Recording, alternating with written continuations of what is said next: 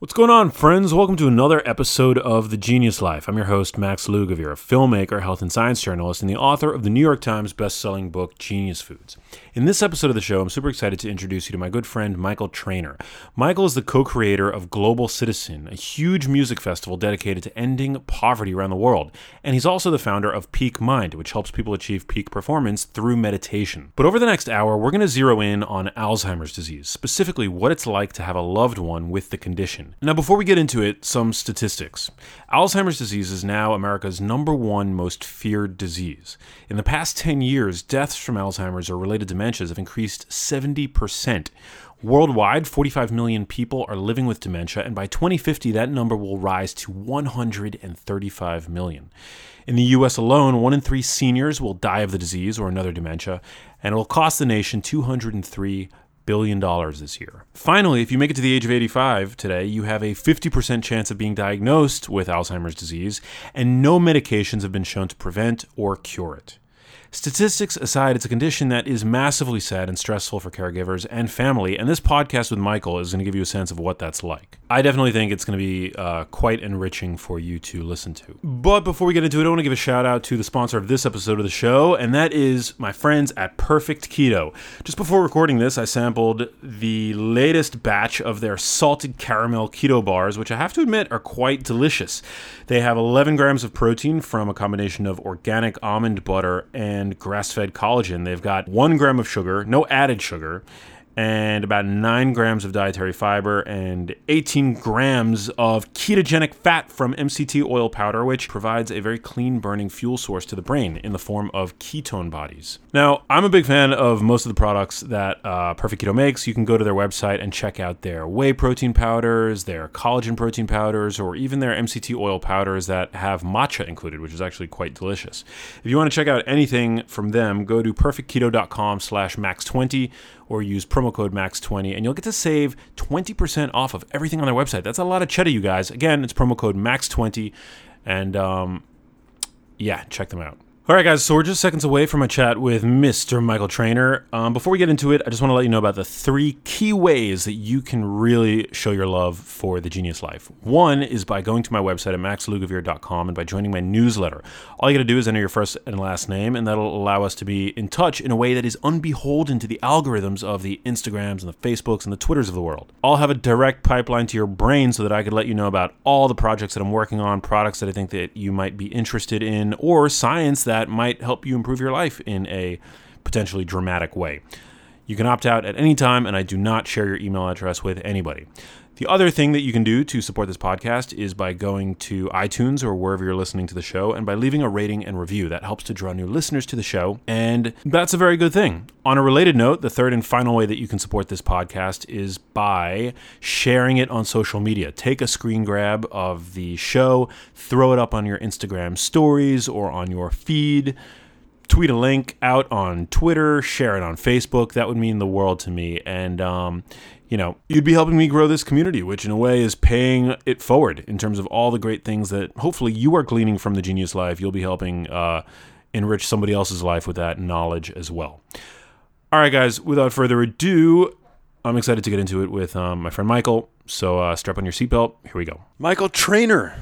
Thank you for being here, man. What's up, my friend? It's great to be here with you. Welcome to the Genius Life. I love the Genius Life. Yeah, baby.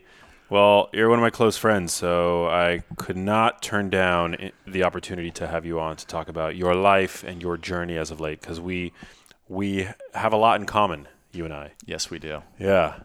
So why don't you just, you know, introduce yourself to my audience? You have done a lot of things in the entrepreneurial space. You are a, uh, you know, your all of your professional work is tethered to social impact, which is something that I really appreciate. Um, and when we met, you were working with uh, Global Citizen Fest. Yes. Yeah, and the yeah. Global Poverty Project. That's right. That's what it's yeah. called. Okay. So what is all that? Yeah. So I, we we met actually.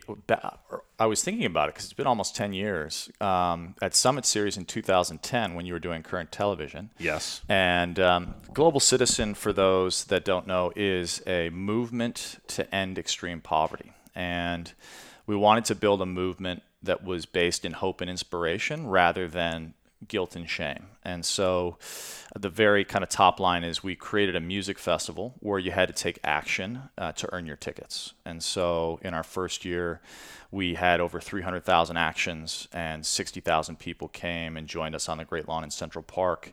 Um, we had Neil Young, the Black Keys, the Foo Fighters, John Legend sang Imagine, and we leveraged the stage uh, to raise $1.3 billion in new commitments for programs serving the world's poor and had the largest at that time syndicated broadcast of its kind. So it was on you know, New York Times homepage, AOL, Yahoo. And I say that to say that, uh, you know, I got very passionate about how do how do we create new mechanisms to bring about awareness in a way that really lands with people, and so I think with Global Citizen, um, I learned of the power to create with a small team and and what is what is possible when you when you commit yourself to a, a bold vision, and I remember us uh, sitting down actually um, at the Dosa shop right across from our office in Soho when yes. you when you had uh, uh, we had talked about uh, at that time David Perlmutter's book and you were making your film and um, God I just remember sort of the early days of your of your journey and so much has happened for both of us since then but it's been a real real honor to watch your commitment again, and, and, and I know that you have, have created a tremendous application uh, through through your voice and your vision and, and the content that you put out in the world. But I think you know it, it, it just goes to show that when you're really committed to something bigger than yourself, um, you can create profound results. And so I was able to witness that with a small team with Global Citizen, and then um, like you, um, you know, unfortunately, as we approached year three of the festival, which was an exciting time, we had Jay Z and Beyonce, and things were moving. We had built a partnership with the Gates Foundation. Um, I found out that my father, who had been fighting prostate con- cancer through the course of, of, of, my, my building, Global Citizen, uh, was diagnosed, unfortunately, with, uh, with dementia. And so, um, at the time I said, Dad, you know, I knew that my time with him was even even more precious, and I said, Dad, I'll take you anywhere in the world you want to go.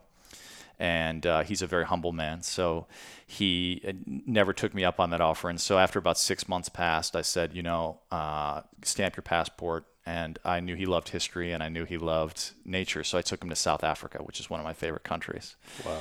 And we spent ten of the best days of my life together, and uh, created memories I'll never forget. And and even as he lost his cognition, he would he would reference those memories. He actually, um, I don't think I've ever shared this story. I gave him um, "Long Walk to Freedom," Nelson Mandela's book, when uh, for Christmas that year when we came back, and uh, you know he was he was an incredibly intelligent man. He was actually uh, literally um, had a genius level IQ, um, but at this point, you know he's he's sort of um, drifting further and further away from the shore. And as he's holding on, he, he would read books and he would underline them.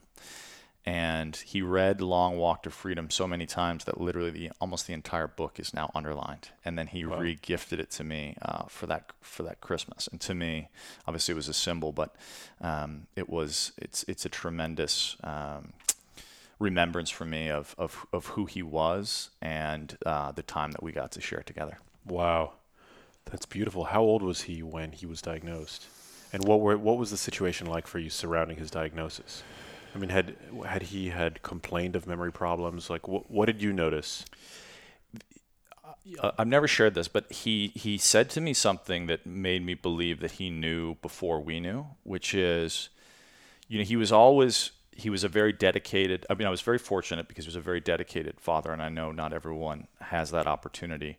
Uh, but he said to me at one time, he said, "Michael, if I ever uh, if I ever start losing my mind, I never want to be a burden to anyone." Hmm. And he said, "If that ever happens, take take me to the Grand Canyon and push me off a cliff."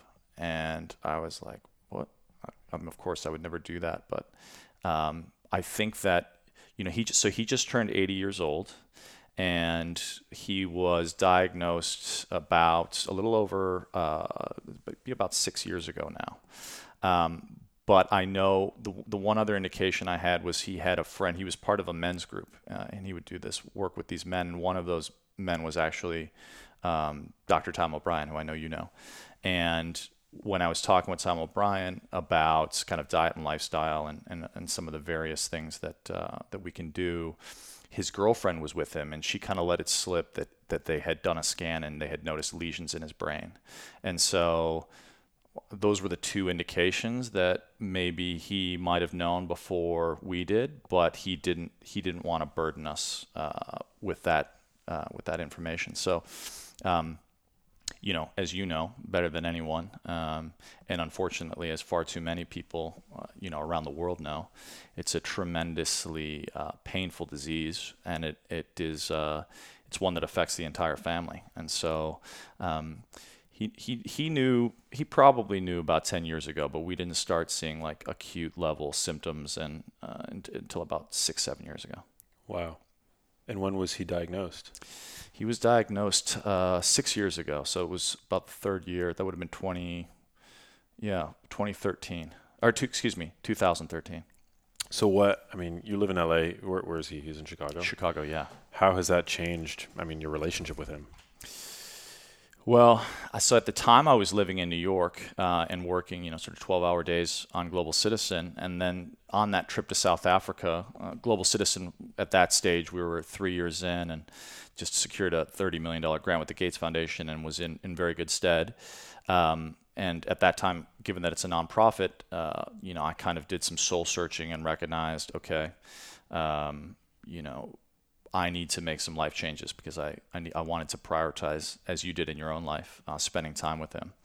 And so um, I wound up uh, taking him on. So the South Africa trip, I wound up taking him on a variety of trips, um, and that would be our time together. That's so cool. Yeah, I took him through. It was pretty amazing, actually. I took him through Southern California on one trip. Wow. I took him up to Big Sur.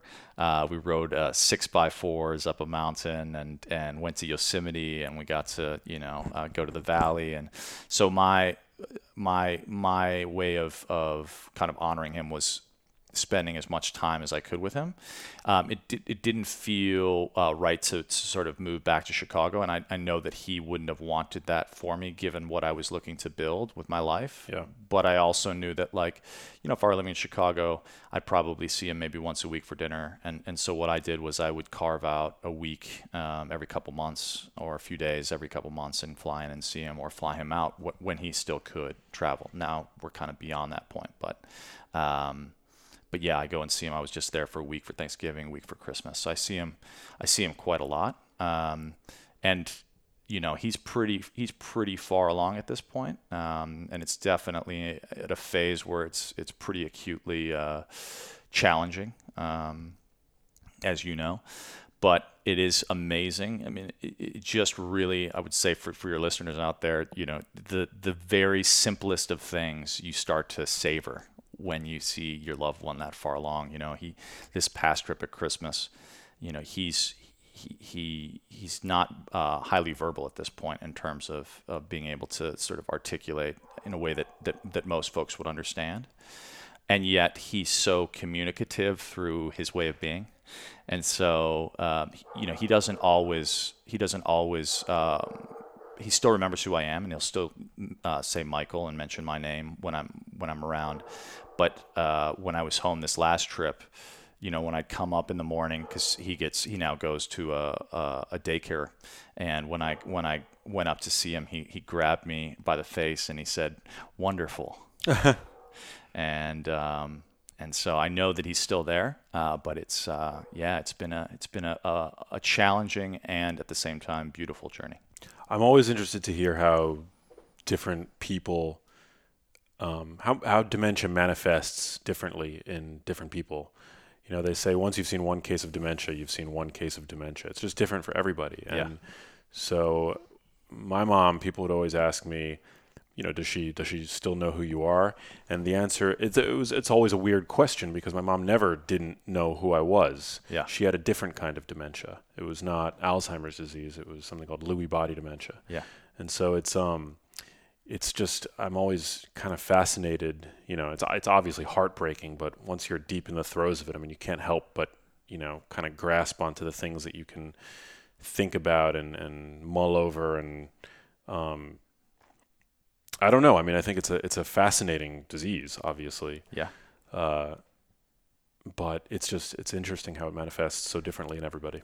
Absolutely, and it's it's it's wild to see also how I mean uh, I'm sure you've seen maybe some of your listeners have seen, but like you know you watch a movie like Alive Inside and you see yeah. you know the power, and I know you and I are both passionate about music. Um, the power, for example, of music to sort of ignite aspects of the brain that we still don't even fully understand. You know, people who have seemingly checked out of reality being brought back in a way that no no no pill no pharmaceutical pill ever could and how deeply entrained music is into the inner you know recesses of our brain i mean my dad when i go home we listen to music all day you know what do you listen to we listen mostly to classical music but i mean like you i'm a passionate uh, you know passionate fan of music and so w- with my dad I'll, I'll actually you know create playlists and go back and you know i remember when my dad had an old cadillac and we used to wash his car and and uh, he would play Neil Diamond eight tracks. So sometimes I'll play "Coming to America," you know, because that was a song we used to love. Um, and uh, you know, he loves like Barbra Streisand. He loves like the Out of Africa soundtrack. He loves, you know, it's that's that's kind of our way of connecting. Is I'll go back and and we'll play we'll play music and sit together and. Uh, you know, and uh, and be with each other. And at this stage, you know, there's not much in the way of conversation. Although I'll, I'll still I'll sp- still speak with him, and I feel like at some level he's uh, he's definitely uh, still with me.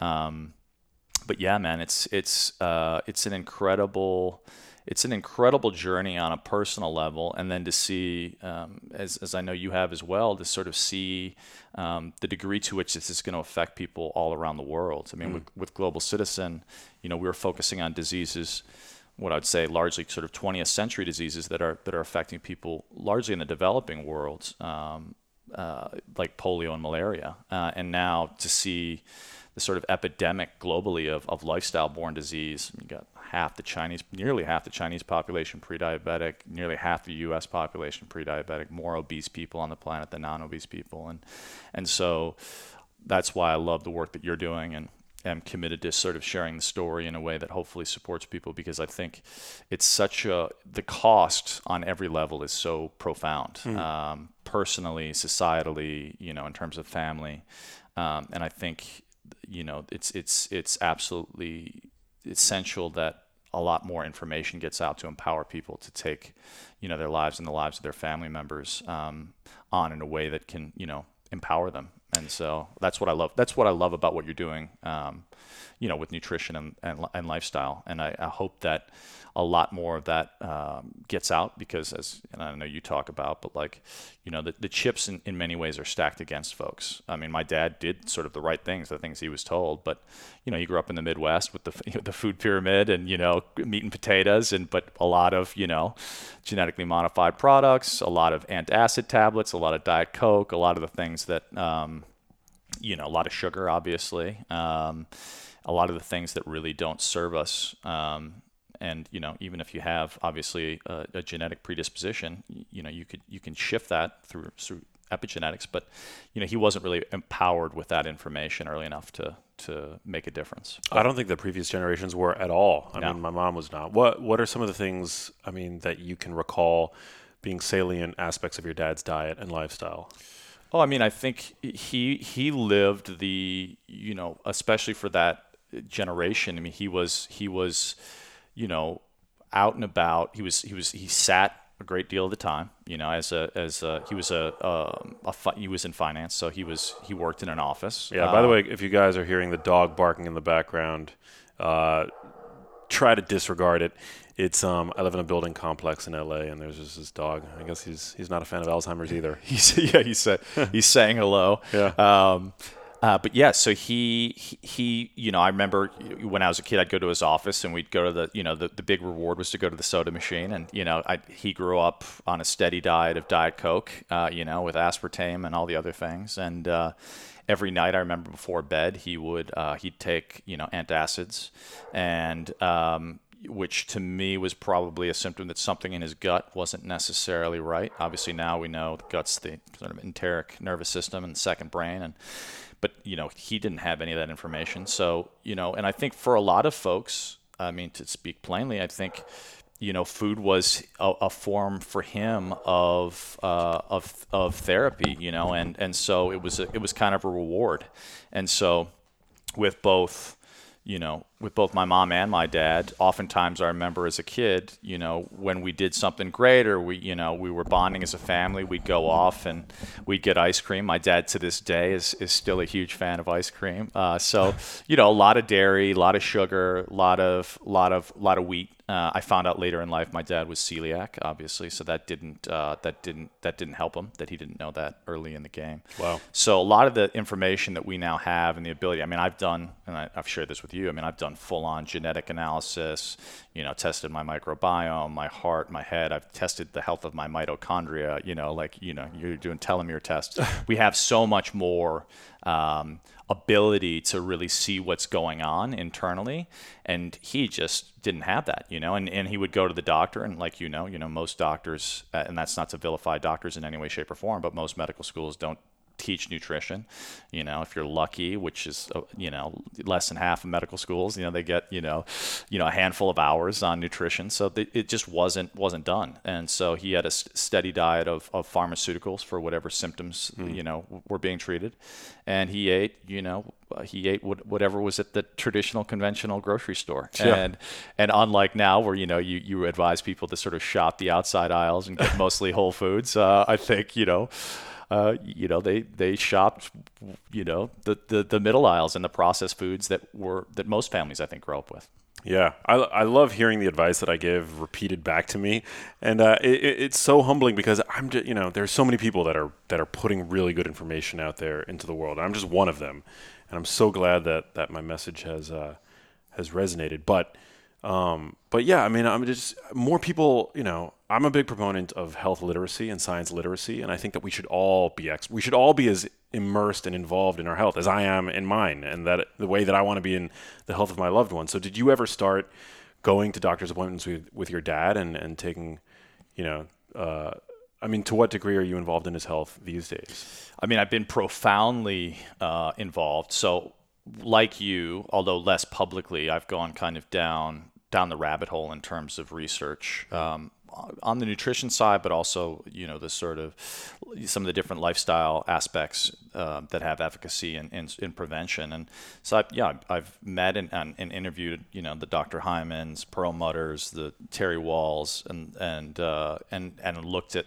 what we can do from a from a uh, you know a physician point of view, and, and Dr. Hyman was very gracious to offer to see my dad. Um, I've, I've given, I don't know how many articles I've sent my mom. Um, what I've found, and I know you and I have talked about this, the challenge is, you know, I, my dad has been a gift because he actually has been uh, an inspiration for me to, ch- to radically change my life and behaviors. And the information has been profound for, um, for me in terms of the, the the diet and lifestyle changes that I've made and will now share out with the world. In terms of actually being able to change his diet, to take him to new doctors, you know, my mother's his principal caregiver, and God bless her, she has the hardest job in the world. I mean, to be, they've been married now almost 50 years, and she's done an inc- absolutely incredible job. And I cannot even imagine um, what it's like to to witness your partner um, drift further and further from the shore. Um, but I think you know trying to trying to encourage what ultimately requires a pretty drastic uh, change in lifestyle and behaviors that have been entrained over, you know, at this point they're 70 years old. It was a an exercise I don't want to say in futility, but it was, uh, you know, when, when, when my mom's taking care of my dad, I think the last thing she wants to think about is, you know, all the different aspects uh, that, that a functional medicine provider would, would recommend. I mean, when I talked with Dr. Hyman and shared his recommendations, we're talking about like hyperbaric oxygen. We're talking about a whole protocol that um, that I've recommended and shared the information around. But ultimately, it's been sort of a spiritual exercise for me to surrender control in saying that, you know, at first I was highly resistant and almost like tried to control, hey, like let's get rid of all the sugars, let's get rid of all, let's put all whole foods in here, Yeah. you know, let's do all the things that are, you know, I have like, you know, I mean, like, uh, you know, like I now have, you know, full spectrum infrared sauna in my house and do oxygenation and do cold. I mean, all, all the behaviors that I've that I've now learned, I've I've I've recommended. Um, and it's not to say that they, it falls on deaf ears. It's just to say I can also I've also learned to compassionately embrace that um, I am not the principal caretaker, and that that job is probably the one of the hardest jobs in the world. And so, if at the end of the day my mom wants to give my dad ice cream because it's one of the few things that he loves and enjoys, and it's something that she loves and enjoys, instead of being in resistance to that because of you know the fact that I know it's probably not helping matters, I've now sort of embraced the joy that they're creating for themselves um, where they're at. So I think meeting people where they're at is is central, um, and the gift has been that it's been an awakening for me and for many people around me. But as as you know, because I know we've spoken about this, trying to control anyone in this very challenging task of behavior change is uh, immensely challenging. Yeah, you can't control anybody. No. I mean, it's hard enough to control yourself. Exactly. right. Exactly. Spot on. And I mean, it, it's it's come to me. I mean, it, to be, and that's why I say actually, I don't know. I, I try to look at almost any challenge now. You know, Ryan Holiday has a great book, "The Obstacle Is the Way." You know, I try to look at any chal- challenge as an opportunity. Um, but I don't know if I hadn't borne witness to what's going on with my dad, and I wonder if this is true with you with your mom. Um, if I would have implemented the the sort of 360 degree lifestyle, and by the way, I'm no by no means perfect, but um, you know, literally moved um, across the country because I knew that that. Uh, the lifestyle from here for me here in California was way healthier and the people I could surround myself with and the practitioners, et cetera, would support me in, in my own journey. But uh, but I, I feel like the challenge of, of of maintaining that lifestyle is is is a profound one. I'm so grateful to have found it, but it's not easy if you if you're indoctrinated and have been been sort of um, besieged as we all are by the commercials. And i mean there's there's some very powerful uh, companies that have very strong vested interests in maintaining the status quo. You know i mean like whether or not i mean there's large big ag big pharma there's very large entities and i have loved ones that work within them and they're and they're wonderful people. But you've got to think you know there are companies that it's their fiduciary responsibility to maximize shareholder gains. So so it's not necessarily in their best interests to to um, you know make some of the recommendations that are optimal for our health because they have products to sell. Those products may or may not be the best for us. Uh, But I think becoming, as you have, you know, well, you're you're actually a journalist, but you know, becoming a sort of a citizen journalist and researcher, I think is profoundly valuable in navigating through some of this information. And and, and I think it's wonderful that, for example, you're putting out this podcast because now we're empowered with tools which before did not exist, and these voices can be amplified. Yeah. Which is what I'm going to do with Peak Mind is share out your voice and the voices of all these different incredible researchers, you know, thought leaders, performers, um, you know, from the Dalai Lama to Laird Hamilton to Dr. Hyman to yourself. I want I'm going to put that information out in a way that that people are more empowered to take their their lifestyle on in a way that supports them in their in their sort of health and wellness journey. Yeah, I mean, I, I it's it's so important. We're confronted from every conceivable angle with misinformation, corporate interest, bias. Um, it's just it's really kind of like an onslaught, and when it comes to synthesizing all of this information so that you can arrive at some kind of like semblance of how to live a healthy, optimized life and avert these kinds of horrible diseases for which there is no meaningful treatment, you know, why do that when you could take a pharmaceutical and, you know, ignore the laundry list of potential side effects? But, you know, maybe it's as easy as just like taking a pill. I don't know what your experience has been with, you know, these medications that are typically prescribed for people with Alzheimer's disease, but they're usually not efficacious at all. No. In fact, I mean, I would say uh, oftentimes don't help. I mean, so for example, and I'm sure you've spoken about this in previous episodes. I won't go into great detail, but like trying to convince my mom to take my dad off statins, which is not generally speaking. I'm obviously not a doctor, and nor am I making any medical rec- recommendations. But you know, statins in general are not uh, the best medicine for someone who's taking, you know, who, who's been diagnosed with with dementia. You know, and it, it can starve the brain of some some of the essential nutrients and healthy cholesterols that it that it actually needs. But but you know when you when you're when you're from a generation where doctors have been venerated to the degree that they have been and and you take them because they're board certified and went to the you know the best the best university and yeah. etc then it's hard to say it's hard to say oh okay well i'm not going to trust that person um, even though many of those people, and not to vilify doctors, obviously are have have. I mean, the pharmaceutical con-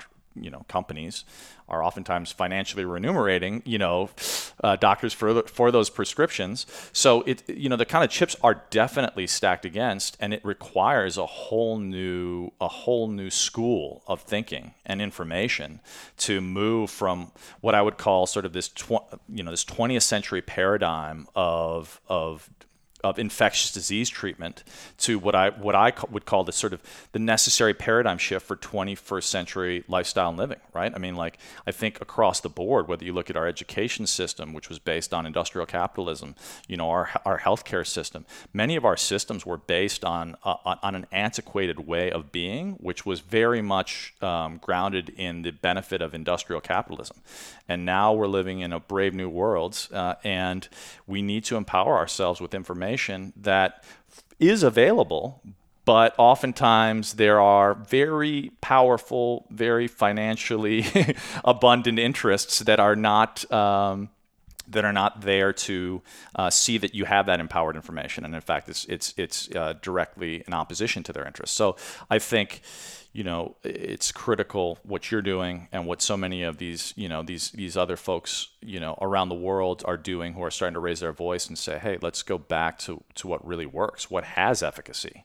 And we know that food is medicine you know? We know that you know diet and lifestyle are central obviously to what uh, and I remember because I lived in, in Sri Lanka, the Buddha said, you know, of all wealth, health is greatest and best. You know, I mean, it's like you can be an absolute billionaire, um, and and our culture sort of celebrates and ex- exalts wealth. And I'm not against wealth by any means, but you know, but without health, you know, what, what do you do with that? Very little. I mean, I know I, I can imagine Steve Jobs, you know, was obviously an incredible business leader, would have probably given away his billions in a heartbeat to to be able to live, you know, another year. And so, I think this is actually in some way the most valuable resource that we can have because it's it's the thing, you know, it's it's the most valuable thing that, that, that you have in your life, right? Yeah. If you have health, if you don't have your health, you have you have nothing. Yeah, I mean, oh my God, when you were talking about you know giving your dad the ice cream, like there were moments towards the end of my mom's life where I would, you know, at a certain point, it becomes important for the patient to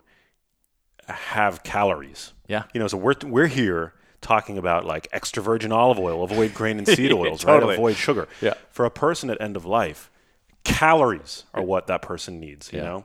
So I, I would go to, there's a, a, very famous in New York, like a pastry shop, Veniero's, I think it's called. It's on uh-huh. like, it's on the Lower East Side. And I would buy my mom key lime pie cupcakes and, yep.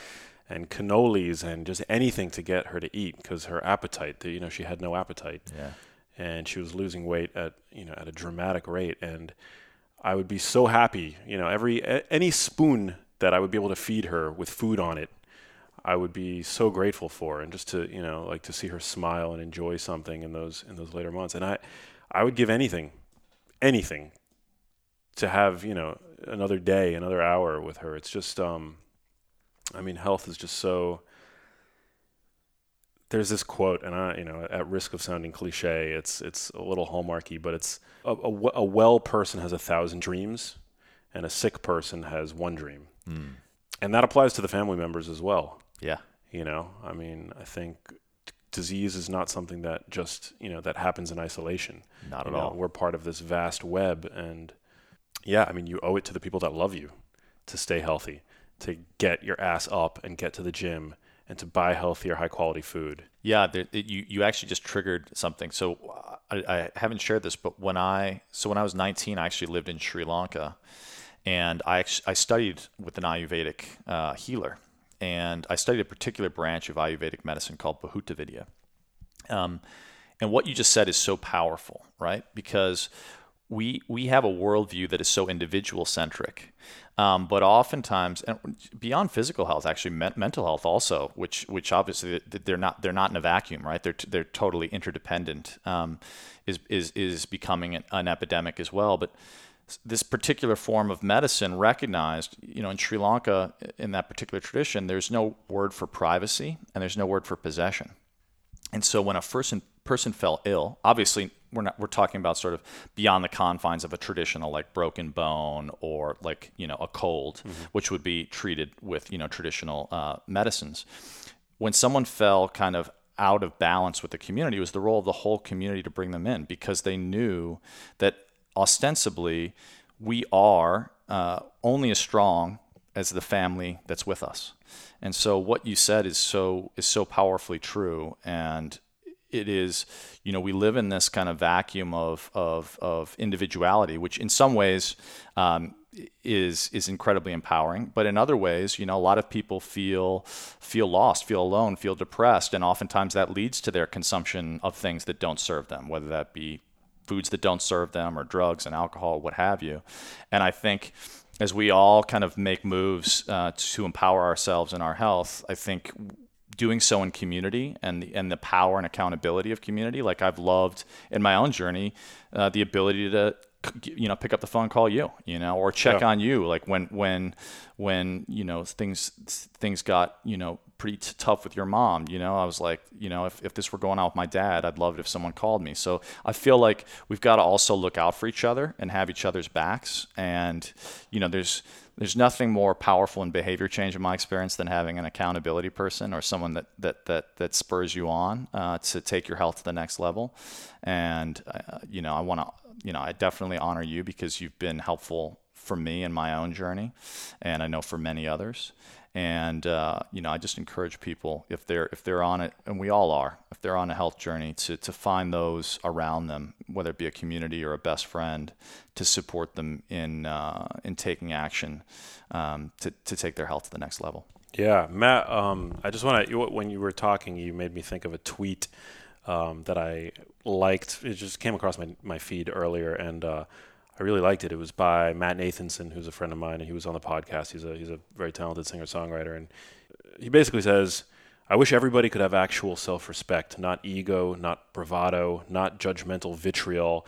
I wish everyone could feel empowered and worth it. Because if we all actually felt that way." We would have so much more bandwidth to be cool to each other. We're also strapped for self love that when we get a sliver of power, most of us can't not misuse it. There's no sense of moderation alcohol, sugar, sex, God, guns, technology.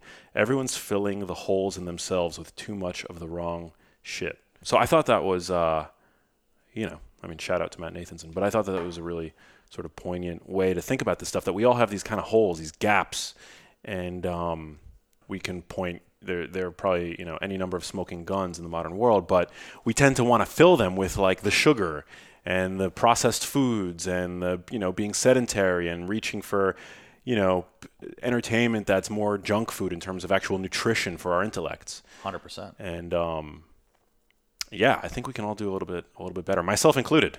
Yeah. You know all of us. Yeah i mean i, I think uh, super powerful uh, and poignant quote and, and to sort of bring it back you know it actually just triggered for me. You know my sort of dark night of the soul when i first moved to california i don't think i've shared this I actually moved out here with a girlfriend at the time, and uh, without going into great detail, left behind my entire life where I was very well supported and had you know had a gallery and was performing capoeira and had a great job and my family etc. and moved across the country where I knew no one with my girlfriend at the time. And within two weeks of us living together, she wound up cheating on me, and the degree to which that impacted me uh, in terms of feeling less than or, or not particularly whole, and the degree to which I look to fill that hole, exactly as you said, with with you know foods, uh, alcohol at the time, things that didn't serve me, uh, w- was it kind of spun me out, you know. And I think all of us have these you know, all of us have challenges in life. No one gets out, as they say, unscathed, you know? And, and the question is, how do you use that fuel? And one of the things that really served me was I saw a gentleman who basically said, you know, let those challenges be the compost, you know, let, let that, let the, let the shit in your life basically uh, be the fuel wow. for, for a new garden. And one of the things I, and the reason I, I have such profound love for my dad and will always have his back is he actually flew out um, from Chicago at that time. This is pre dementia. And he had gone through a, a, a, process with a group of men, including Tom O'Bryan, which is actually um, a gentleman in his men's group. And they did something called the Mankind Project. And they sponsored me to go through this journey. And this is a whole nother topic. But, you know, I think what, what we see a lot is and what I saw in Sri Lanka was there were rites of passage that would sort of support you in your own journey into wholeness, or what, what, would be called mythologically the process of individuation. And my dad, in this group of 150 men, he was the only father that flew out. And he was he was there basically to have my back to kind of see me through what was ostensibly a ritual rebirth, and and I built my my myself back up slowly over time. Um, but the degree to which that was so meaningful for me that that one person, you know, saw that I was at my low point and took it upon himself to fly out and show up. It was something that is indelibly marked hmm. in my heart, you know, and the reason why I feel so um, profoundly connected to my dad. And I feel like that's the gift that we can all be for each other. You know, it's like oftentimes we look to these things outside ourselves to um, to numb those parts that feel less than whole. And I think when we when we have each other's backs, um, you know, the best thing you can do when you're feeling down is actually be of service to someone else. Mm. And I think when we do that, it's a lot easier to get on all the external all the external things that we know are actually healthy for us because we're not operating from a place of, of feeling less than or um, tr- feeling like we're trying to fill something within ourselves that isn't actually broken. And so I didn't anticipate going there in our conversation, but I just feel inspired by that because I think so much of what we see in the world and so much of the challenges that besiege us as it relates to health and wellness actually relate to us at times feeling like an island and going to things outside ourselves that don't serve us to feel less like we're, we're an island. And so, you know, that, that notion of connection and community and, and what you're building here in terms of, you know, all the people, including myself, that, that look to your, your great guidance and, and many of the others in the space. I, I just feel like when we have each other's backs, um, that health journey is, is, is, is much more uh, empowered. Hmm. Beautiful. Well, we're almost out of time, man. But um, I just want you to, you know, to thank you for sharing and uh, you know being a light. I'm super excited, you know, to be friends with you, and I'm excited for what you're going to create with Peak Mind. Um, any way that I can help, any way that my community can help, you know, uh, feel free to to lean on us. Thanks, brother. Yeah, we're here for you. Um, so before we wrap, um, and I ask you the the final question uh, which I asked everybody who is on this show. Where can listeners connect with you, um, you know, on the internet or yeah. in real life? Yeah, yeah. Um, well, I'm just at Michael Trainer. Um, Instagram on on Instagram. But the best way I think for for the audience is you can find me on Peak Mind, P E A K M I N D dot org, and um, if if uh, you opt in there, I'm I'm just providing free resources. So I did an event with the Dalai Lama. There's a meditation that's available there. I'm about to launch a couple of PDFs around nootropics and some of the supplements that uh, that I've found that have really helped me to sort of enhance my cognition, and uh, another one around mitochondrial health, and just a variety of tools, and then all the different interviews um, with yourself and a variety of, of what I call the peak minds on the planet um, across the health and wellness space. So if if uh, if people are interested in, in continuing up, you can either hit me up directly or or find me there. Dope. Uh, Michael Trainer, what does it mean to you to live like a genius? What is what does living a genius life mean to you? I think living a genius life to me is living a life in gratitude, because I think you know there's there's when we, we come from a place of gratitude, it's impossible to hold on to the things that do not serve us. And you know, I've done like you a bunch of research um, around health and wellness. Um, but I would say, particularly as it relates to gratitude, to count our blessings as it relates to the people in our life. Um, because you know, Harvard's longest longitudinal study, um, you know, showed that it's actually the quality of our relationships that have the greatest correlation on our long-term health. Hmm. And so, for me, a genius life is one where, at the end of the day, you know, on our deathbed, at least it's my hope that I look back and I, I can say, you know, I, I left the world a little bit better than when I came in and that I that I was there for the people that I loved and that loved me, and that we had a lot of fun along the way. Uh, and so for me, a genius life is one built on shared experiences, quality shared experiences with the people you love. It's one of the reasons why I decided to move back to L.A. from New York because one of the most profound, um, you know, insights that I was able to glean from the I mean the the experience that I had with my mom and you know the, the, the tragedy of that is that life is really short and you should spend it around the people that you love. Yeah. And um, that applies to family, but that also applies to friends. Yeah. And uh, you know, most of my friends are in Los Angeles, you being one of them. And um, and you know, I decided that I just didn't want to be away uh, for any longer. And I'm also trying to move the rest of my family out to LA as well because you know I don't want to be away from what remains of my family. So it's uh it's um you know definitely uh I think it's important. You know, tell the people that you love that you love them regularly, as as awkward as it may seem. Um, that that hits me with one one last thing I want to yeah. share, which is um, my mom had this beautiful piece of wisdom, which is I think she actually had this sewn on a pillow uh, on her sofa, which is friends are the family you choose for yourself. And uh, I think, you know, th- there's family and then there's also family, and your friends are your family. And I think, you know, one of the other pieces I've seen, just as it relates to what we shared, is, you know, I, as we confront death, which we all must, and hopefully that turns into an impetus for living. But there's a there's an incredible researcher out of Stanford, and he said, you know, I think it's actually based on a, a Hawaiian um, tradition, but where wherever you've fallen out of balance, I would say with with a loved one or a family member, and I think many many of us have at times. It's saying four things, which are simple but profound medicine, which is, please forgive me, I forgive you, thank you, I love you, and having that be a process to clear um, and they, they, use it especially in like palliative care and and, and getting closure, uh, mm. oftentimes with folks and loved ones and family members before they pass. But I think it's a beautiful exercise to do throughout life because I think unequivocally our health is better when we're we're at we're in a place of resonance or not holding on to things that don't serve us. And like you said, you know, family and friends they're they're the true wealth. Um, so. Um, if that's a value, it's something that I'm, I'm, I'm striving to implement in my own life. Huge value. We're going to keep your dad in our thoughts. What's your dad's name, by the way? John Milton Trainer. John Milton Trainer. Yes. What a name. He is. Uh, That's like a '50s name. he is.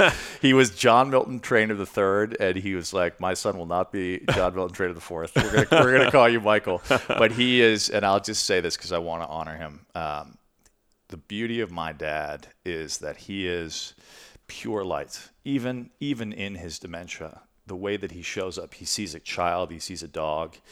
He says thank you to everyone. It's a word he has, and that's why I say gratitude is the key to a genius life. That word he has not lost, and it's literally the word he leads with with everyone. I mean, we literally watched Star Wars, and he got up, and he, even in a state of dementia, he saw that the dad was being kind to his little girl, and he just said, "Thank you, great work." oh